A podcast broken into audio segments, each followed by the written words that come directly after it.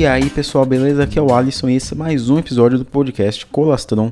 Dessa vez um pouco diferente porque eu vou responder perguntas que vocês fizeram lá no Instagram, Colastron. Se você não me segue ainda, vai lá que tem muito conteúdo legal, tem enquete, tem perguntas, vocês sempre podem interagir por lá, tudo bem?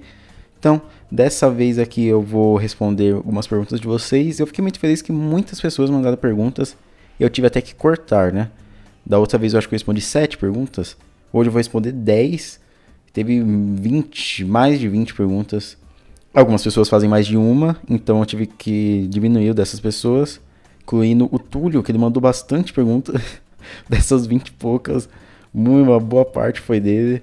E aí o que, que eu fiz? Eu numerei todas as perguntas dele, aí eu enviei para um contato meu do Zap e falei para escolher dois, dois números entre esses que ele, que ele mandou, né? Entre esses das perguntas. E aí a pessoa escolheu dois, então eu escolhi essas duas perguntas. Foi meio que sorteado, tá bom? Então vamos aqui começar é, com a pergunta do Vinícius, que sempre interage, famoso BAP. Aí ele sempre interage porque ele fez duas perguntas em uma. Primeiro é top 3 refri para comer com lanche. Não bebo refrigerante. Já faz algum tempo aí, só em momentos esporádicos, sabe? Que eu não tenho nada para beber. Eu bebo, mas eu não, não, não, não, gosto mais, sabe? Antes eu tinha parado pra, por causa do açúcar, mas agora é porque não gosto mais mesmo. Mas quando eu bebia, eu gostava bastante do da Pepsi. É muito boa. Eu queria que botasse aquela Pepsi Twist. Eu acho que seria o refrigerante que faria eu, eu voltar a tomar algum. Porque tinha aquele limãozinho, né? Gostosinho. Mas em primeiro lugar, Pepsi. Segundo, qualquer refrigerante de laranja. Pode ser Fanta, Suquita.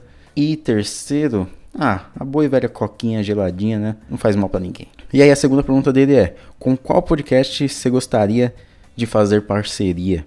Eu acho que não é nem o podcast, né?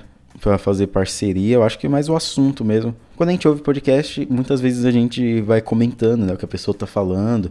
A gente comenta isso, comenta aquilo, e meio que interage né, mentalmente, como se a gente estivesse ali na, na conversa. Mas eu acho que participar, né, eu, eu deveria. Eu não sei, eu teria que ter algum, alguma importância, sabe? Tanto que me chamaram até para um episódio, mas um episódio de um podcast, mas eu não sei se eu vou aceitar porque é sobre um assunto que eu não, não domino tanto, então eu acho que eu vou mais atrapalhar do que agregar, né? No, no bate-papo ali.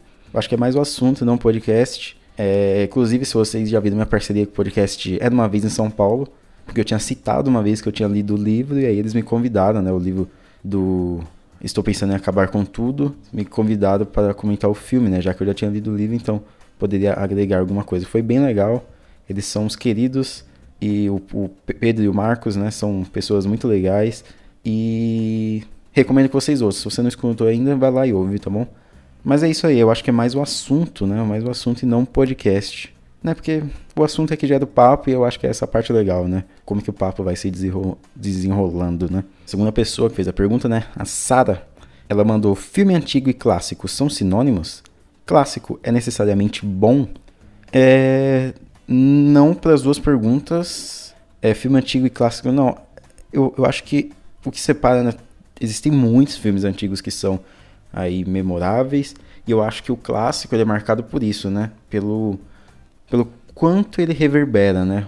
Que, o que, onde que ele é, se ele foi importante para algum movimento, se ele foi, se ele marcou alguma época no cinema, não é? Se ele é, criou algum estilo, né? De alguma, como posso dizer, algum avanço técnico, né? Que perdurou. Por exemplo, um corpo que cai, né? Inclusive foi você mesmo, Sara, que me ensinou sobre o o efeito lá, o efeito do ver, vertigem, né, do que o, o, diretor de fotografia do Alfred Hitchcock criou.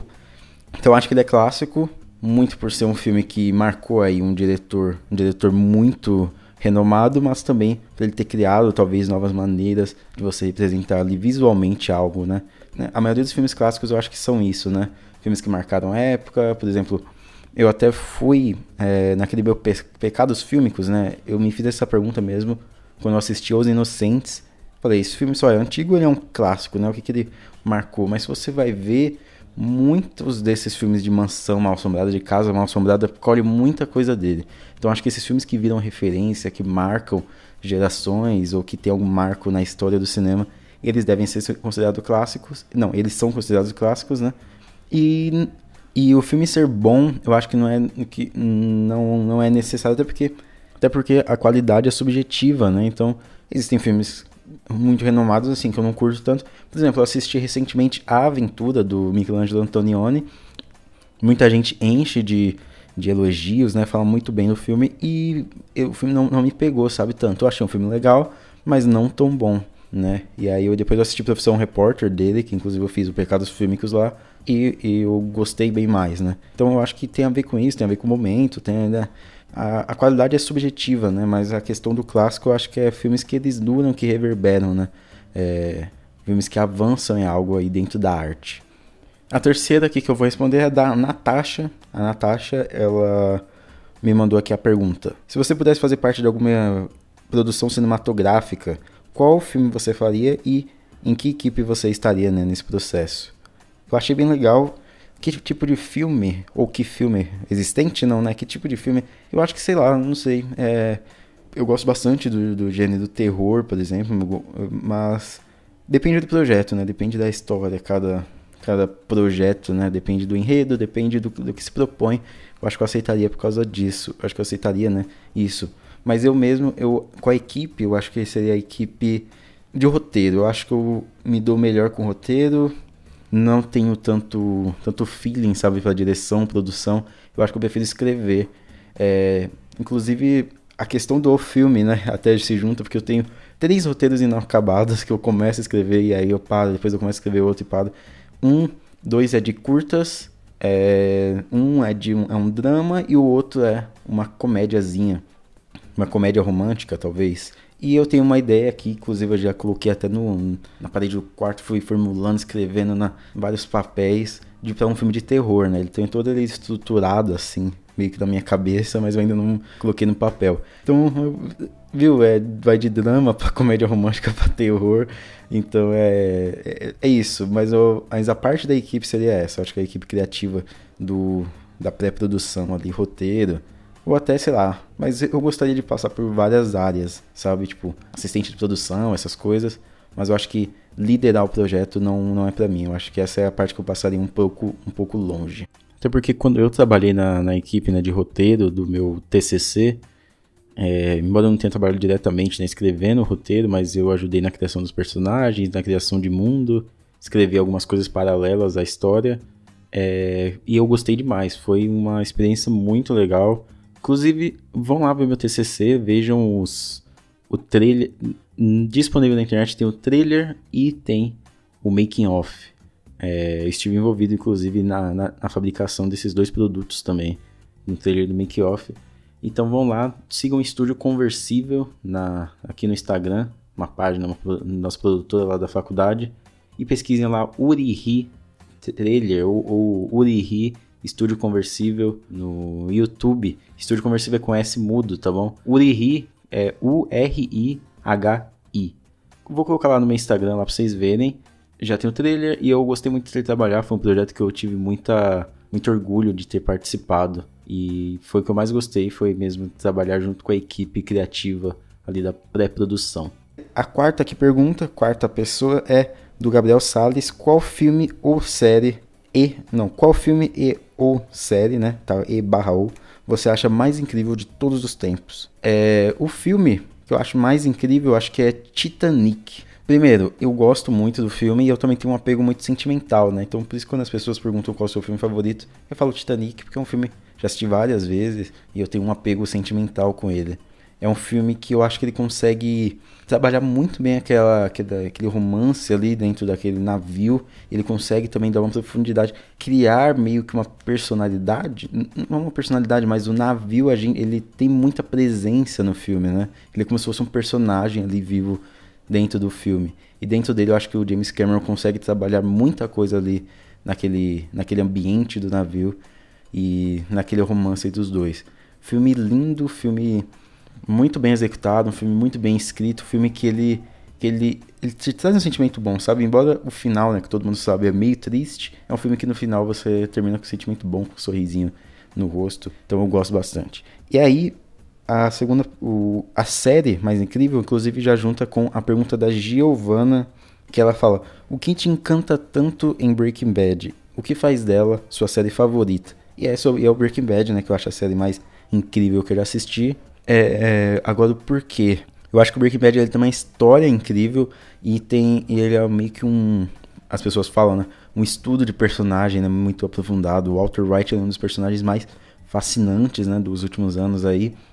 Um anti-herói incrível e é muito interessante como a série vai mostrando a transformação dele, né? No começo, o primeiro episódio já dá uma palhinha, né, quando ele fala ali sobre transformação na aula de química, mas o avanço dele e não é só no texto, né, no roteiro, é como a série também transpõe para as imagens, né, para o audiovisual, todo aquele, aquele incrível roteiro. E aí por isso que eu acho que é uma obra completa. É, todo, todo mundo fala né, sobre a fotografia né, de Breaking Bad, sobre o figurino, a questão do figurino que vai mudando, né? Conforme as temporadas vão passando, vai mudando as cores do figurino conforme é, a, conforme o personagem né, vai evoluindo, vai avançando, eu acho que a série também é, trabalha esse avanço, né, essa mudança do Walter, também na maneira com que ele é, é mostrado em tela. Eu acho que o Vince Gilligan é ele acerta muito, tanto que é uma série todo mundo fala que o começo é, é, parado e depois começa a ficar agitado, mas eu acho que é essa incorporação até da, da, da persona né, do Walter White. Isso tudo reflete na própria montagem da série.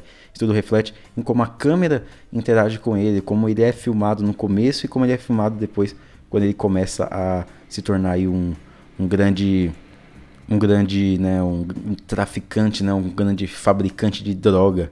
Então, é uma série incrível que para mim todo mundo fala das primeiras temporadas, mas eu gosto muito da primeira e da segunda temporada. Eu acho elas muito boas, eu acho que elas são muito importantes é, em como elas se comportam, né? em como elas tratam esse personagem, inclusive. E, e assim, o Vince Gilligan, ele sabe, o Vince Gilligan e todo mundo né, que trabalha dirigindo, escrevendo, eles sabem criar bons episódios, eles sabem criar boas cenas. Eu nunca vou me esquecer da tensão que foi a cena, por exemplo, a primeira vez que o Walter mata alguém a sangue frio, né? Que ele que tá o Jesse correndo risco de morte, ele atropela dois caras, aí um dos dois caras começa a se, a, se arrastar no chão, o Walter sai do carro e dá um tiro no cara, e daí ele olha pro Jesse e fala, run, corra. E aquela cena eu lembro que me deixou muito arrepiado mesmo, sabe? Eu acho que Breaking Bad ela sabe fazer muito isso, sabe criar cenas, sabe criar tensão como ninguém e sabe trabalhar o personagem dentro daquela história também como ninguém. É por isso que eu acho ela tão importante, por isso que eu acho ela também a, a série mais incrível aí que eu vi em todos os tempos.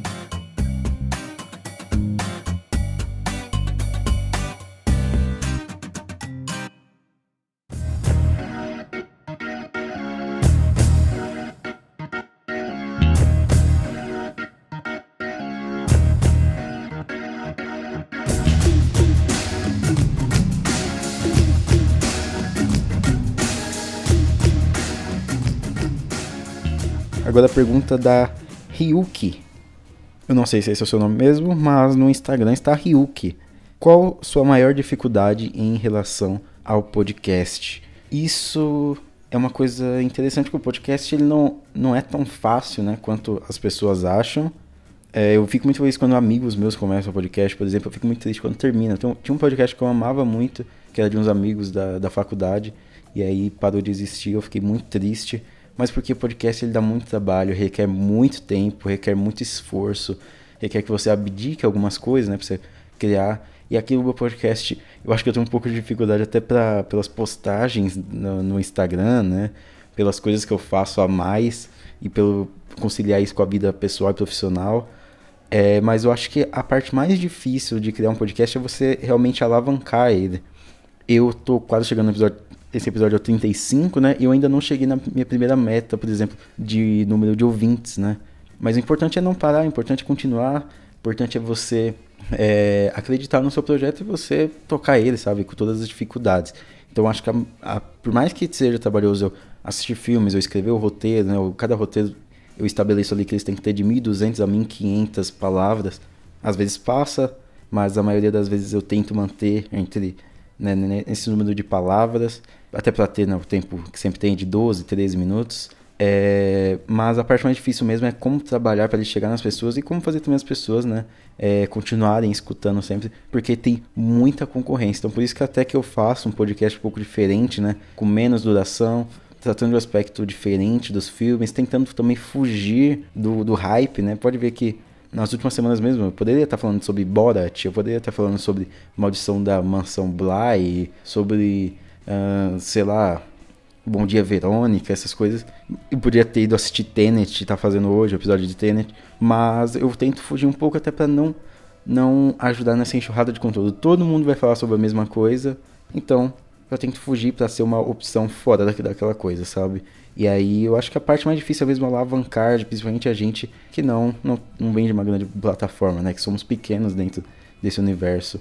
Mas eu estou muito feliz, assim, é difícil criar, é difícil manter periodicidade, mas até o momento eu estou gostando bastante de fazer. É quase uma terapia para mim. Agora uma pergunta do Felipe Tenório, ele falou: "Vocês escutam os podcasts novos que estão saindo?" Eu eu acho que essa é uma dúvida de muita gente. Você é a segunda pessoa que, que se comunica falando vocês, né? Mas eu sou sozinho. É só uma pessoa só administrando o podcast no Instagram. E se eu ouço podcasts novos, eu ouço. Queria ouvir mais, mas eu não tenho tanto tempo, né, pra ficar escutando podcast. Tem aqueles que eu já escuto, né? É, normalmente, né? Toda semana, meio que de lei. E eu tento conhecer alguns novos, né? Até porque o meu também é novo, né? 35 episódios, né? Eu comecei esse ano. Esse ano e eu, eu vi que você tem, né? O podcast do Felipe eu ainda não escutei, eu já baixei um episódio, mas eu não escutei até por causa do tempo mesmo. É, eu baixei um episódio sobre Coringa e é o Acervo Mais Nerd, né? ACM Podcast. É... Mas tem alguns novos aí, por exemplo, tem o Mosca Mecânica, que é de um menino chamado Felipe, que eu sigo no Twitter. Ele fala bastante sobre filme de terror, e aí eu fui ouvir o podcast dele e eu tô escutando sobre zumbi. Primeiro episódio que eu tô escutando, bem legal.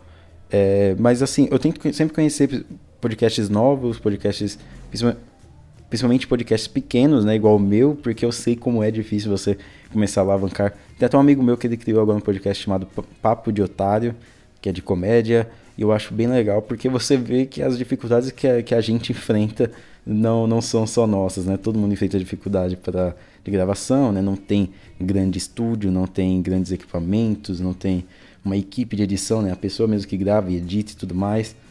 Então eu sempre gosto de estar por dentro, até para ver as coisas novas que estão lançando. Tem bastante coisa aí que deveria ser mais valorizada por todos, né? Agora, outra pergunta é, é da Mariana. Ela falou que filme barra diretor faria você voltar aí no cinema? É um pouco difícil, sabe? Porque eu tava com muito hype pro Tenet, por exemplo. Aí chegou agora, lançou, nossa, uma preguiça pra ir. Tá rolando aí a mostra de São Paulo, aí eu tô assistindo os filmes da mostra. E eu prefiro ficar em casa assistindo, sabe? Ir pro cinema, mó rolê, e aí tem um monte de coisa nova lá, de cuidados. Mas eu acho que eu voltaria. É, não, não, não sei se eu vou assistir Tenet no cinema, se eu vou esperar lançar mas lançar nas plataformas digitais, né? Mas, por exemplo, Casa de Antiguidade, se eu não tivesse assistido na, na Mostra de São Paulo, eu, te, eu iria no cinema. Ele vai lançar agora em novembro. E eu já estava até planejando no cinema, mas como lançou na Mostra, eu já quis assistir direto lá, né? Então eu não vou agora no cinema. Mas eu acho que eu vi o Belas Artes, por exemplo, lançando filmes antigos, né? Dependendo do filme antigo, eu acho que eu assistiria, por exemplo. Uh, Titanic, eu já falei aqui, né? Mas eu já assisti no cinema já em IMAX. Mas eu acho que eu iria para ver Suspiria, que é um filme que eu já falei aqui várias vezes, né? Eu gosto bastante.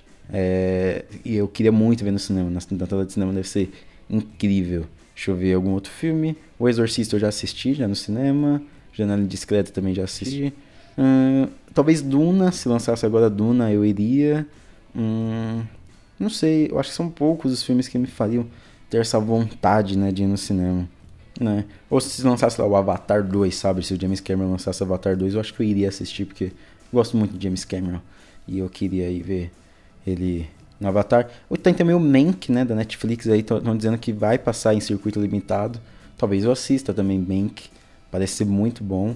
E da Netflix aí, eu acho que eu também iria. São poucos os filmes, mas dependendo do filme, dependendo também da pessoa que me chama pra ir, ou então se eu for sozinho, né, como né? Algum dia que eu preciso ir no centro, que eu preciso sair, aí eu falo, ah, vou passar no cinema. Mas não é uma coisa urgente para eu ir agora, né? Mesmo que eu esteja com saudade do cinema.